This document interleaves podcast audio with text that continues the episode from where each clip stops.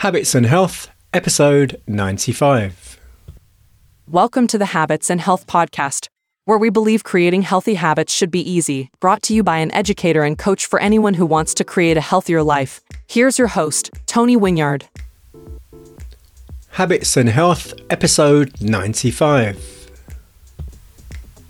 Welcome to another edition of Habits and Health. My guest today, Dr. Joe Mather, MD, who is a board certified family practice physician and the medical director of the Ruscio Institute for Functional Medicine.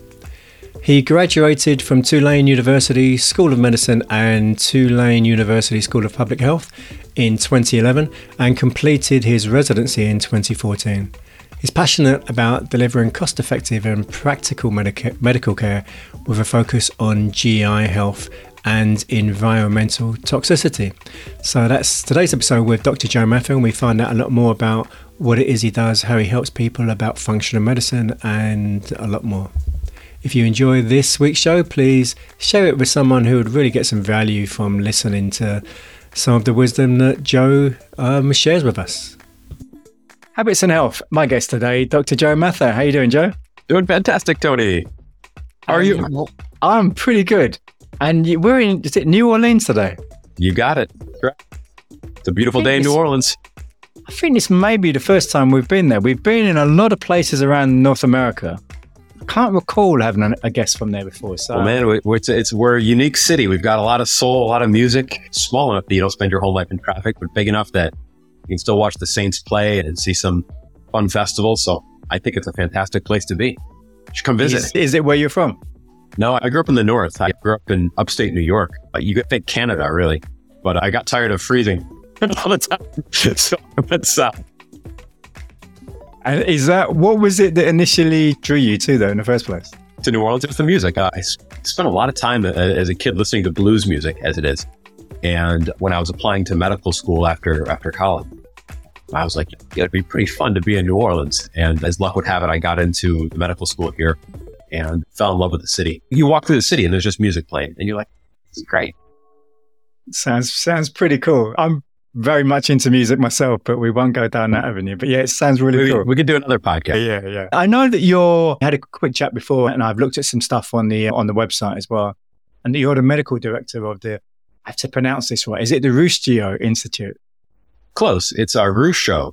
Ruscio Institute. Right? Yeah. Fun- the, and the Institute for Functional Medicine. So tell me more about that. How did that come about? How long have you been there? What, what is it you do? Michael Ruscio is a chiropractor who's specialized in gut-based functional medicine.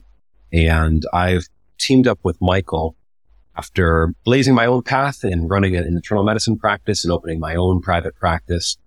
And the, the question I've always had as I practice medicine is how do I get patients with chronic disease better?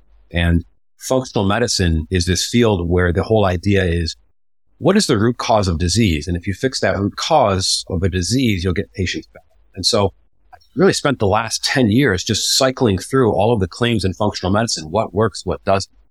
And one of the most consistent avenues to get patients with all sorts of chronic disease better is fixing and optimizing gut health. So early in my career, when I was trying to sort through what works and what doesn't, I found Michael's work really resonated. And it was one of those cases where I tried it and it worked real quick on a couple patients I'd struggled with. And so I said, Oh, there's a signal that really worked. And then the more I did it, the more I worked through with patients, the better it got. And so I said, okay, this is one of those main root causes.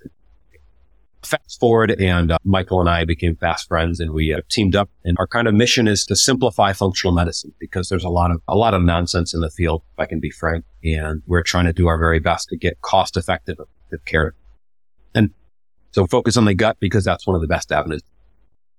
So there's, there's a few areas we can dive into from what you just said. So let, let's start with the the functional medicine because there's it seems like anyone can just call themselves a functional medicine practitioner. You're correct. And that's, that's crazy really in a way, isn't it? It sure is. So I'm an MD and, and I consider myself a functional medicine practitioner, but you can be a health coach and say I'm a functional medicine practitioner. You can be a dietitian. Could be, you'll see functional medicine, uh, like physical therapists, physios. And there really is no one governing body. So I was trained in family medicine as a GP, as, as y'all would have it in the UK. And so I have a pretty broad background, but that could be very different from someone who goes to a couple seminars and then says they're a functional medicine diet. So it's a little bit the wild west and it's a really amazing field in a lot of ways and it's growing, right? So what it is now is different. I think it was even 10 years ago when I first leapt in, but you're absolutely correct. There is no one governing board or one of degrees. In fact, at our clinic, I'm an MD. I'm the medical director. We have a, a large diversity of clinicians. Michael is a chiropractor at DC. Dr. Scott uh, is a naturopath, so ND. And then Dr. Hannah, she's a, a DO. So we ha- kind of have the, the run of the gamut of, of medical degrees, which mm. We think is helpful at bringing a diversity of thought. And so if someone has decided that is the route they want to go down, maybe they've tried, they've been with their GP and they haven't been getting results they've been hoping for. And so they think they've been hearing about functional medicine. What would be some checks that they could take themselves to find someone good to work with? The one, I think the biggest problem with the field right now is an over reliance on laboratory testing. And so I would be extremely concerned if this is not a red flag all the time, but often.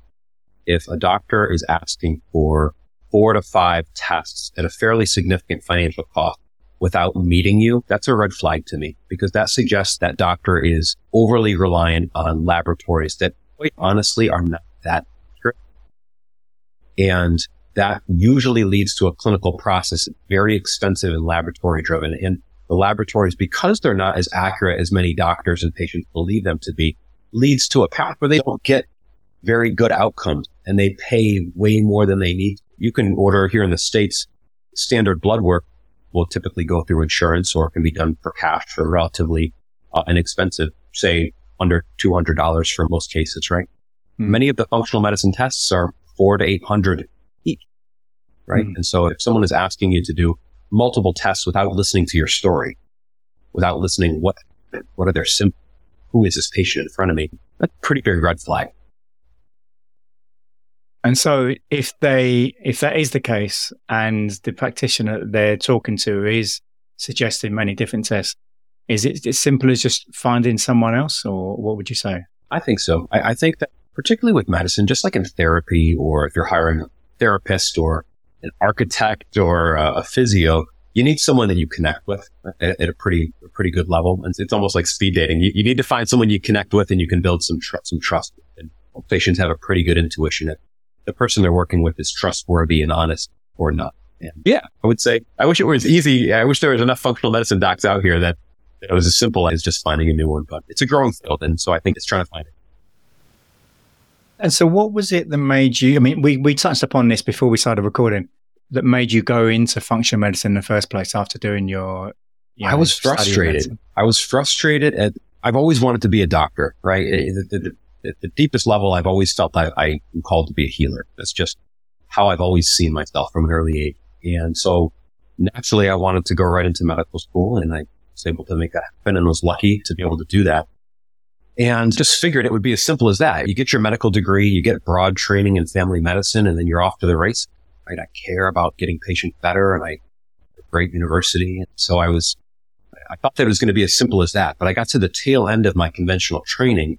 It's just like patients aren't getting better, right? I'm doing all of the diets that the American Diabetic Association is telling me to do, following all the cholesterol guidelines from the American Heart Association. I know exactly how the pulmonologist would treat this COPD nobody got better because I had a, a, clinic for three years where I would see people sequentially over many years. And at the end of the third year, I'm like, man, no one's better.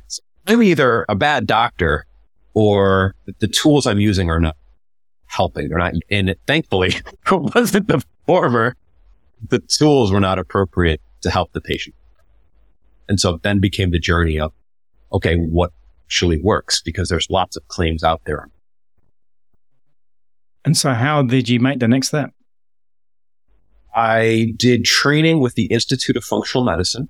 I read about. So before that, how did you find out that were you already aware of functional medicine? So what, what happened there? One of my professors, my, my mentors in residency put on a lecture with Dr. Mark Hyman, who is one of the major, I think, educators in functional medicine. And he mm-hmm. just said some things that clicked. And this is interesting. I haven't heard that talked about in this way before. He helped, was pretty influential in the Institute of Functional Medicine, which is the, the major educational group. And so I went through their training and I read about 50 books and I, I couldn't tell you how many hours of podcast interviews and just started reading and listening to patients and applying it step by step, one thing at a time. And here we are 10 years later.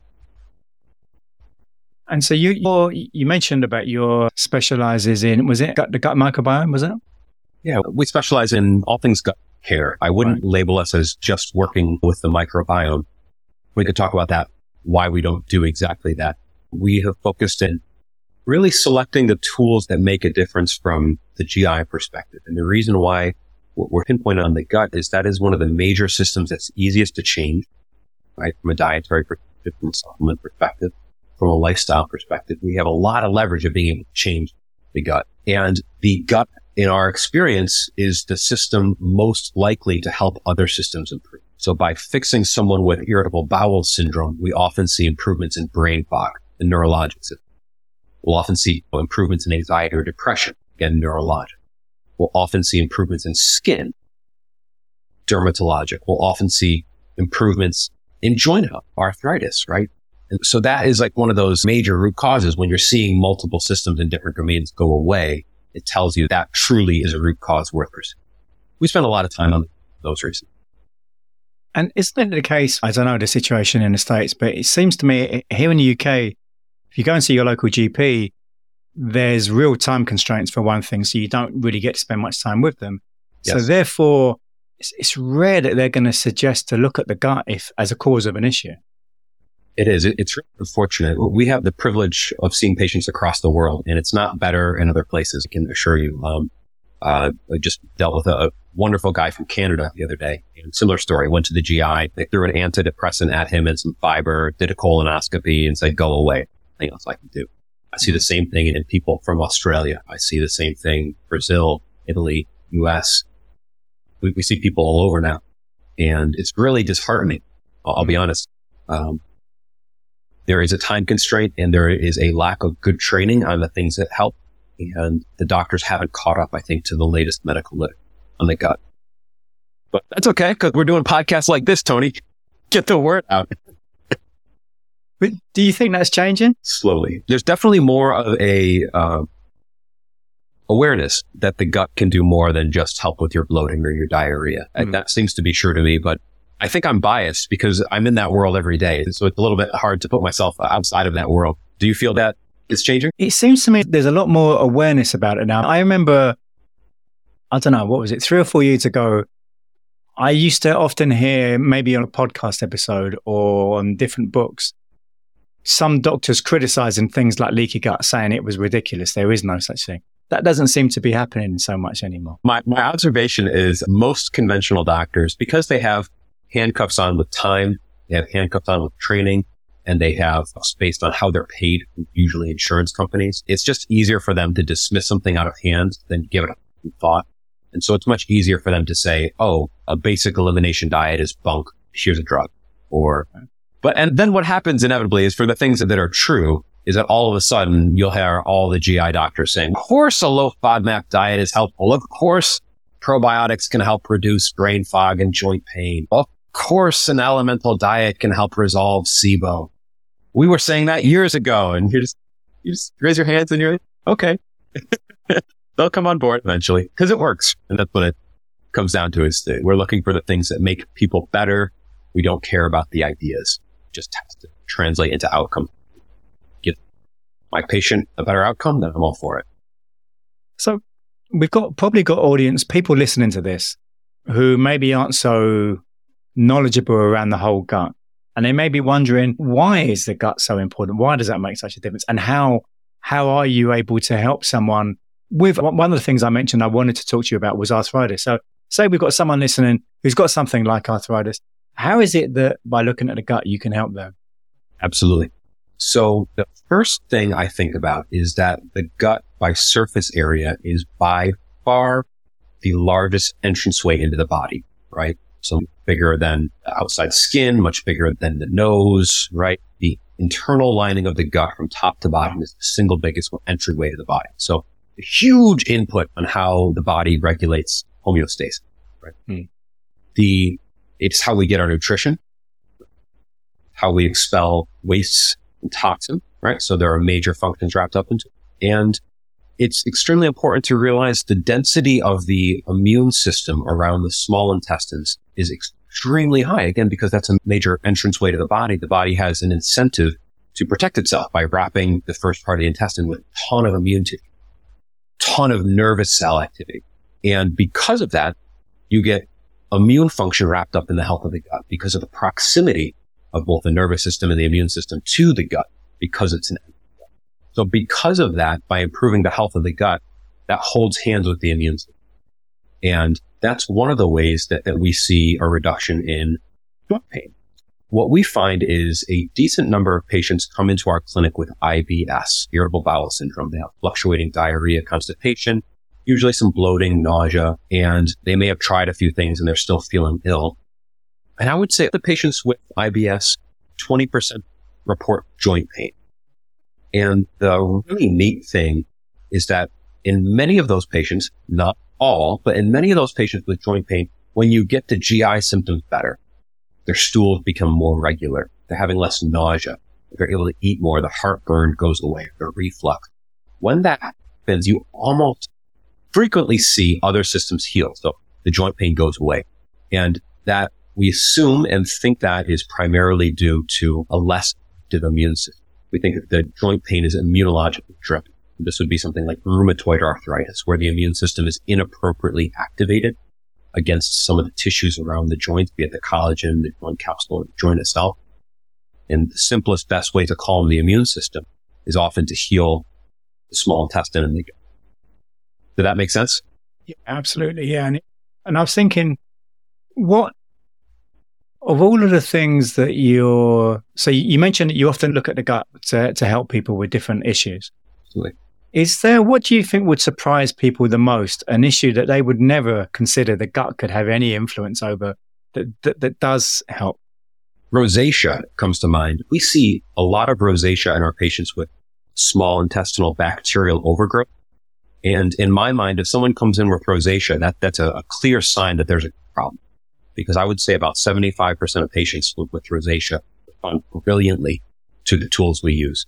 Um, so that would be one that probably m- people may not consider rosacea being a, a gut driven condition, but in our experience, it's heavily dominated by the gut. Environmental toxicity. How much is, does that play a role in, in poor health now? I think this is going to be the thing that in 10 years we all say I couldn't believe that no one was thinking this.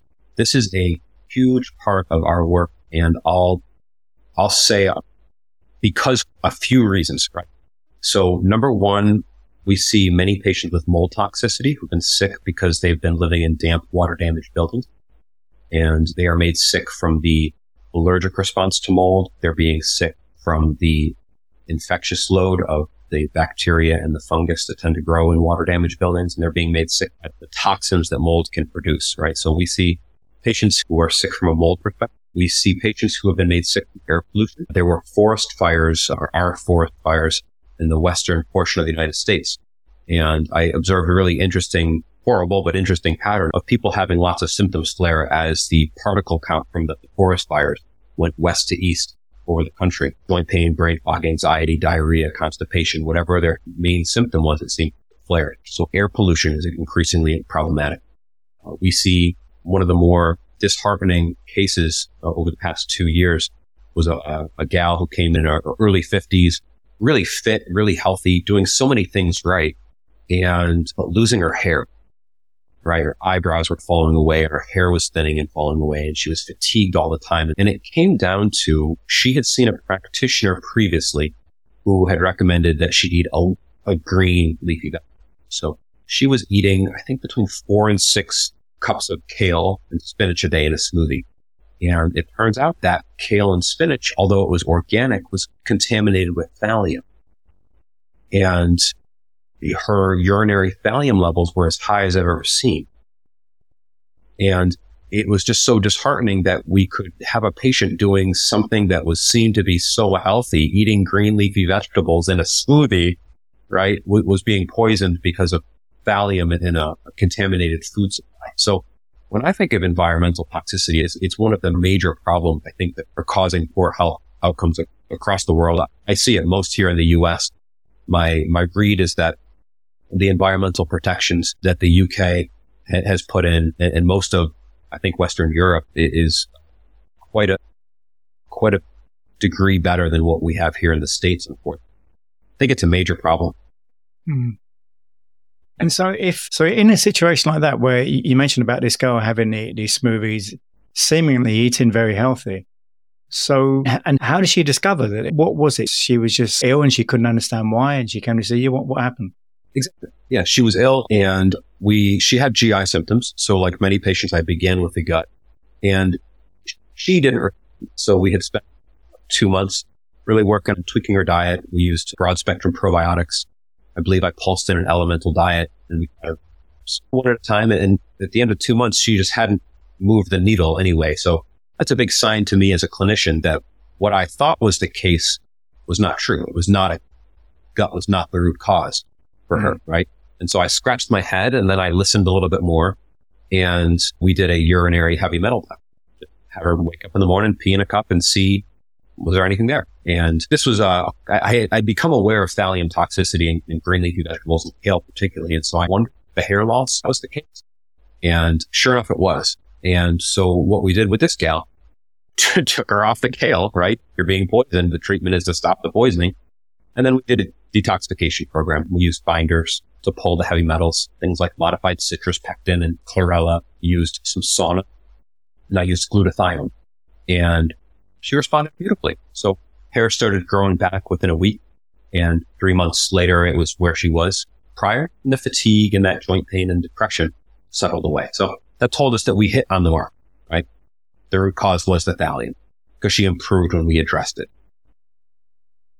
If the average person did have tested for toxicity, would m- many people show I'm guessing many people would show signs of toxicity, much more so than say 20, 30 years ago. I think so. I think that's the truth. The, I spent a lot of time looking at the CDC's report. It's called NHANES, N-H-A-N-E-S.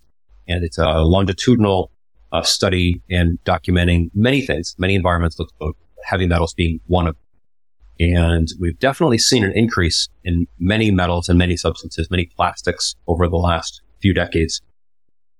So I, think that is the truth. I do want to quibble a little bit. We can have chemical exposures and toxin exposures and mold exposures without necessarily being toxic. So you could even have some thallium at a higher level in your urine than maybe someone standing next to you. But the question is it manifesting is, as a problem. This gal had hair loss, which is one of the cardinal manifestations. And so that she very clearly was toxic, right? So we just want to be careful because I saw a case last week where uh, a gentleman had some elevated mercury in his urine, right? And I thought I did a good job of communicating that it's something that we should work on, but it's not something to talk about. And he sends me an email saying about the mercury toxicity. I said, no, you're not toxic. Like we, we want to optimize your health. I'd rather get it out. I'm about to explode. you're okay. So I hope that helps. And I guess in today's world, with the scare stories that we're subjected to all the time in, in the media about toxins and various other things, it's hard for people to just that those scare stories alone create additional stress, which is the last thing. Which, exactly. What, it's it's hard for people who do like that girl that you just gave as an example. Someone who really wants goes the extra mile to try to be healthy. Mm. And so, how what recommendations as do you give to people to try to just stay generally healthy? We spend an inordinate amount of time on sleep. Sleep is the lifestyle that in our Western world is just so has been decimated with light exposure, with people not having exposure to dark, with the chronic stress levels, the diets that we eat, and with our lack of activity, right? We, the number that I read at some point was that our earliest ancestors may, may have walked 13 miles a day on average hunt and gather. And I'm lucky if most of my patients are walking a mile a day. And so the, the, lifestyles that we are living, I think are contributing to a, a big sleep deficit. And this has a range of effects on the body. And we often see problems because of this. We see fatigue, more pain, more anxiety, depression. So sleep is a really, really important piece that is often missed. Most people know that they should be exercising and dieting, eating healthy. That, that seems to be things where people are doing a pretty decent job. The sleep is probably the thing that's missed the most. Does it surprise people when they maybe they come to you and they've got some kind of issue which is involved with the gut somehow, and then you talk to them about sleep? Is that surprising? Yes, it is. And being a clinician, it's always when is the right time to introduce an issue? And what we try to do as best we can at the Ruscio Institute is kind of rank order the treatments for each patient that we think is most likely to help. Mm-hmm. And almost always there's at least one or two major lifestyle pieces that someone can do better that we want to pull the trigger on first, right? Because if someone is coming in and their diet is really inappropriate, right? They're just, let's say they've got small intestinal bacterial overgrowth and they're eating small meals nine times a day because they're weight training, right? And then we can say, Hey, I think it's your meal spacing issue that needs to happen. And we'll, we'll give you three or four hours in between meals, maybe cut the carbs a little bit. Let's see how we go from there. We're also going to maybe give you some basic GI support. Come and see me in a few weeks. I think that may be enough. If not, we'll go to number two. So we, we try to order the operations for what's most likely to help. And my big picture point is almost always the lifestyle is being missed. And um, if you let me go on a slight tangent, um, one of the, the reasons why uh, we, we end up seeing patients who failed multiple doctors our, our general patient who comes in who's seen a couple of GPs, maybe a specialist and is still having an issue. Or they've seen a few integrative or functional medicine doctors and they're still. There are basics that are being missed all the time in these patients. And I think the major reason why is that many of the functional medicine doctors have bought into the Kool-Aid that I need to do organic acid testing and adrenal testing and get a microbiome profile, and advanced thyroid labs. They bought into that idea that if they just optimize the numbers on a page, their patient will get better. So they spend all their intellectual bandwidth thinking about thyroid ratios, right? And they miss the fact that the patient's sleeping four hours a night. And so we get a lot of mileage out of doing the basic. We'll almost always do some gut support because of the reasons I've already talked about. And then if someone is not improving, then we'll say, what might be missed? Is this an environment? Is there a limbic or amygdala imbalance? There's lots and lots of things, heavy metals, well, the list goes on and on. And it's more about thinking individually based on patient story. What are the things that happened right before they got sick? And that will point us into maybe a different direction than we try to do that, that, that thing called listening is often missed. Which is so important. That advanced, advanced medical skill of listening to your patient. So that kind of takes us back to where we started. So we we were talking before early in the episode about maybe f- someone goes to see a functional medicine practitioner who, as you talked about, recommends lots of different lab tests, and that's probably not someone that would be advisable to have a long lasting relationship. But so, and I asked you the question: so how would what, what to look for? So is it a case of someone's decided they are going to go the functional medicine route? Should they start looking into where they trained, for example? Should they, if they've trained with the IFM, is that is that normally a good indicator that this is probably someone to work with? What is it someone c- could look for who doesn't have any training in this whole area? I, I think you want to look for someone with an open mind who's not who doesn't seem sold that every case has to be a hormone deficiency case or every case has to be a missed thyroid case and we've got to throw more. You don't want someone thinking that everything is, even though we love the gut, it's not always the gut, right? So you're looking for someone who's not dogmatic. And I think the early functional medicine practitioner, ah, try to say nice things. Let me see if I can say this polite, respectful way. Many people who become integrated or functional medicine doctors had a really bad experience with the conventional medical system. Yeah. So they become dogmatic and addicted. So right. the dogma in the conventional arena is everything is a drug. It's a drug. It's a drug. The drug doesn't work. It's in your head. Hmm. It's a little bit of an over exaggeration. There are so many brilliant, amazing conventional doctors. So please don't hate me if you're a conventional doctor, but I think most people will recognize the realization of truth there. The problem is that a lot of people are turned off by that approach. So they go into the integrative medicine arena and then they become almost dogmatic in a certain small subset of integrative medicine. They saw a thyroid really fix someone. So they think it's always thyroid or they found a, a, lower carb, lower insulin approach really helpful for someone as they become low carbs out. you're looking for someone who, who is looking for just the tools that help. And there are tools in the conventional world, right? There are tools in the integrative world that help. What will actually move the needle for patients? You're looking for someone who doesn't seem like they're dogmatic or just trying to push one idea. Hmm. It's harder. It, easier to say, harder to do. We are taking patients. If you like what I'm saying, of a clinic with people all over the place, all over the world at the Ruscio Institute. So I'm biased. I'm the medical director, but I think we do a great job. happy to talk to you. I mean, we'll, we'll get onto all your, how people can find out more about you. But just before that, so some of the things, something you touched upon about five minutes ago, you talked about how if someone is trying to gain weight and they're eating six, seven, eight, nine times a day, whatever it might be. What are your thoughts? Or do you ever suggest to many of your clients about things like intermittent fasting, yeah. water fasting, so on?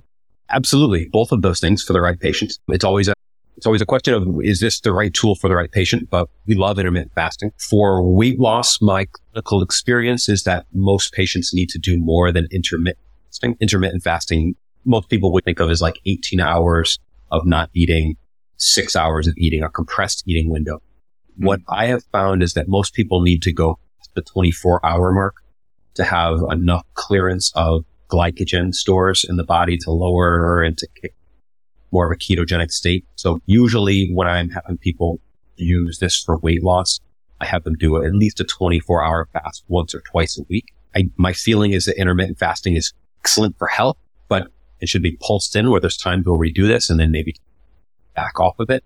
I haven't found it be enough kick for weight loss. Um, but we love it. It's very helpful for the gut. The more rest you can get for the gut, uh, the better. So we find that um, fasting can be curative for some gastrointestinal conditions. We could spend 30 minutes talking about fasting. I, I love it. There, there are excellent studies showing reduction in inflammatory markers and symptoms in rheumatoid arthritis from water fasting. Periods of water fasting can be extremely uh, helpful to the immune system. We see deep changes in the immune system with fasting and we see it eradicate a lot of the bacterial problems in the gut so we'll frequently do elemental diets, which is a variant of fasting for our patients with inflammatory bowel disease or IBS. So we love fasting. It's just got to be the right tool for the right patient. You'll have patients who have eating disorders. And so if you have someone with an eating disorder and a background of bulimia or they're underweight, then you're not going to be pushing that, right? Just depends. And then on that, and we've talked about, you've talked about the, how beneficial it is for people trying to lose weight. And it therefore then turns people off who are trying to gain weight. They're trying to build muscle and they think, oh, that's definitely not the route I should take. I don't ever want to be doing anything like intermittent fasting. So what would you say to, to people with that approach? We say the body, the body is the boss, right? Your response to the treatment is the only thing? So it doesn't matter how many studies there are for X, Y condition. It really matters. Does it work for you or not? And we stop doing things that aren't working. So many times if I have something where someone's like really keen on fasting and I'm not sure, I say, give it a try. Do give me a 24 hour fast twice a week. Do that for a month and let's track your body fat and your weight and let's see, is this moving you in a good direction or not? Because if it's not, we're going to stop this strategy. But maybe I'm wrong and maybe the fasting is a good fit. So it just comes on just meeting the patient where they're at and not being dogmatic about these things because you, I think any good clinician will be surprised, right? If their mind is open and they're trying to be objective, they'll be surprised. Things that they didn't think were going to work all of a sudden are the thing that work. So I don't know if I answered your question, Tony. I'm sorry. It was more about guys. There's a lot of guys who are trying, especially say in their late teens, early twenties, who are feel they're really underweight and they're trying so hard to gain weight and they just oh, can't yeah. gain weight. Yeah. So, so, they will often think, I would, I should never do something like intermittent fasting because that's the last thing that's going to help. So, so what they could think a little bit broader, right? So they could maybe pulse in one day of fasting a week. But if they're eating six out of seven days a caloric surplus, then they're going to gain weight. So they may be able to eat enough six days of the week so that period of zero calories on the seventh day would net not be a problem and it might be a helpful reset. My perspective on all things diet is that you shouldn't pick one thing and roll with that forever. The body does need to change. And so I, I don't think we should always be, I'm always going to be keto or I'm always going to be carnivore. I'm always going to be low FODMAP. Whatever it is, I think the body deserves curveballs thrown at it. I think that probably is the way to keep it the health for the guys trying to lose weight. My, my latest realization is just the obvious importance protein. I don't think I've really understood until recently how critical protein intake is and how easy it is to undereat protein. The guidelines that I was taught in medical school are really under what people need, I think, for optimal health, particularly if they've been chronically ill. So these days I'm recommending quite a bit more protein for many we're drawing to towards the end of the episode. So before before we go, there's a couple of things I want to ask you. One is a question I ask all my guests: Is there a sure. book you can think of that's moved you in for any reason? I'll give you I'll give you the answer I'm supposed to give as medical director, and it's also a true answer. It's Michael Ruscio wrote "Healthy Gut, Healthy You," and that was one of the kind of turning point. I read that book and I said, I think this Michael guy is not crazy, and in fact has the best answer for how to get the gut well. And the, the nice thing about this is at the end, there's a, how to do this kind of practical problem solving yourself. And so for 20 bucks, I think patients who've struggled with their GP and not having a good map for how to get their gut health better, better can read this book and figure it. So healthy gut, healthy you is just phenomenal. I mean, it honestly should sell for 50 bucks.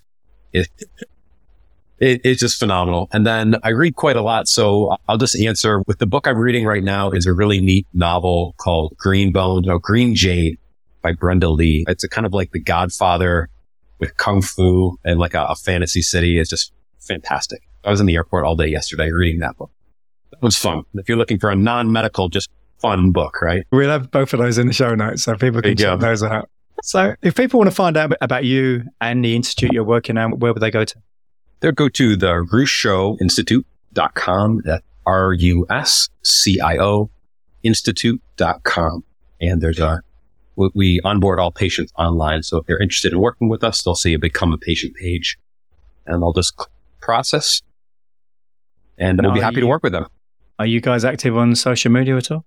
Yeah, we are. And, but I'm a poor interview subject because I couldn't tell you. Uh, I know, I think Instagram, we are active and well, we'll put the links again in the show notes for your sure, social thank media. You, thank handles. you. so finally, Joe, is there is there a quote that particularly resonates with? I've been thinking about kind of the dogma and people just going to one solution, and that's the way to. And so the book that I've been thinking about lately, and I'll butcher it, but it was uh, one of the Huxleys. I think it was Aldous Huxley said the the mark of a first rate mind is the ability to hold two contradictory ideas in it at the same time. Hmm. Something like that. But the idea that the truth is not just one, right? That there may be some things that are both true in certain situations and how can we reconcile those ideas? And hmm. I always like that quote. I think it's great. Yeah, it is a good quote. Yeah. So I'll make sure we have that. Yeah, we have that one in the show. Yeah. And, and well. but maybe just get the, the actual. So we'll, we'll not, so Mr. Huxley is not rolling in his grave. Maybe we can get the actual quote. The actual words, yeah. Yeah. Because I can't remember exactly what he said either. Yeah. Joe, it's just been a, an absolute pleasure. So thank you for your time oh, and welcome. for giving us so much great information on many different areas. Yeah, thank you. You're welcome. My pleasure.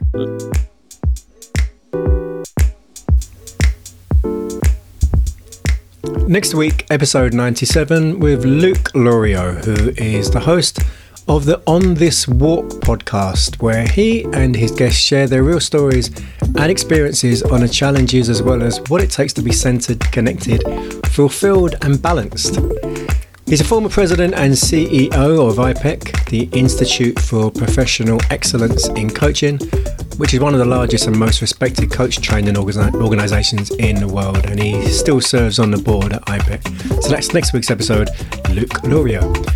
Hope you enjoyed this week's episode with Dr. Joe Mather. If you got some value from it, or if you know anyone who could really benefit from listening to this episode, please share the episode with them. And I hope you have a great, hope you have a great week. Thanks for tuning into the Habits and Health podcast, where we believe creating healthy habits should be easy. If you enjoyed this episode, please subscribe and leave us a review on your favorite podcast app. You can also sign up for email updates and learn about coaching and workshop opportunities at tonywinyard.com. See you next time on the Habits and Health Podcast.